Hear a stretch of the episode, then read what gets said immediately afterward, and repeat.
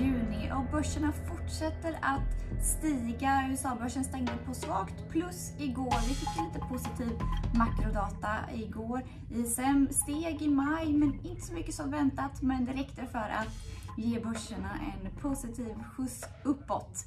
Och bland det positiva sentimentet så såg vi banker och tech och svagare segment inkluderade bland annat hälsovård där Gilead och Pfizer föll efter att ha levererat svagt eh, resultat i deras respektive fas 3-studier. Gilead håller ju på att eh, jobba för fullt för att få fram ett eh, vaccin, eller ett läkemedel snarare, mot eh, covid-19 och de meddelade att resultaten inte riktigt nådde upp till förväntningarna. Efter fem dagar så hade patienterna förbättrat eh, jämfört med gruppen som inte fick behandlingen men efter tio dagar så fanns det inte någon signifikant skillnad mot patienter som inte fick eh, medicinen. Så Gilead föll ungefär 3% på det här och Pfizer föll 7% efter svaga resultat i sin fas 3-studie mot eh, bröstcancer.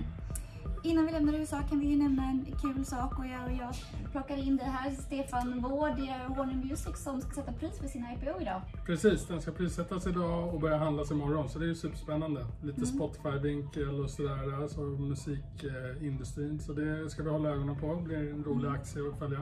Kul med lite börsnoteringar i det här klimatet också. Vi har ja. inte sett så många. Nej, verkligen inte och eh, blir lite bra ska man säga, värdemätare på intresset för IPOs. Men det, det ser ut att gå bra.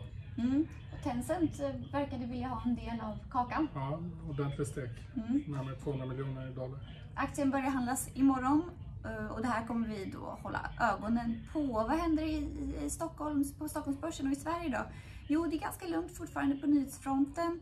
Eh, idag på morgonmötet så har vi lyft Millicom bland annat som ett intressant bolag Fortsätter det här vara intressant, Stefan? Mm, jag tycker det. Mm. Den är fullständigt utbombad. Mm. Finns en massa argument för varför, men en grej som blir highlightad idag är ju att den har tagit mycket stryk på grund av eh, Colombia-exponering.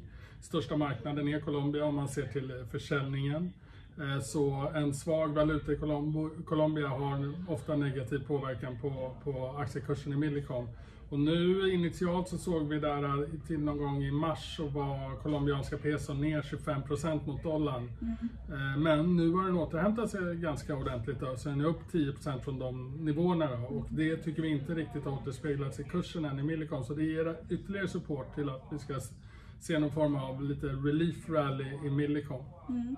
Millicom har ju eh, fallit ur flera stora index. Ja. Har det också spett på det här fallet vi har sett i aktien? Ja, sannolikt är det så. De har haft allt emot sig kan man säga senaste året egentligen. Men, men tar det sen slutet av förra året var första index som åkte ur här i, lokalt och nu så var det ett bredare europeiskt index som man, som man hamnar ur och sådär. Så att de, de har haft det tufft.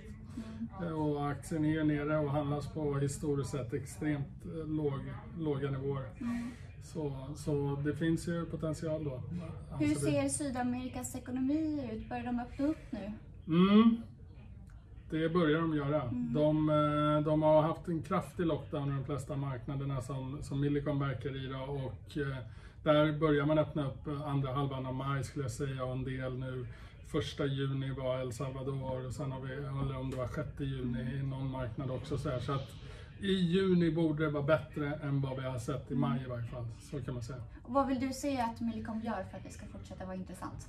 Eh, jag vill se att eh, det inte tar för mycket stryk på service revenues och att man fortsätter att jobba med effektiviseringar, håller ner capex och vi ser en bra utveckling utav det fria kassaflödet under 2020 trots de här eh, jobbiga, jobbiga situationen som man befinner sig i. Så kommer, tror jag man kommer justera ner riskpremien och då finns det en ordentlig uppsida i aktien. Mm.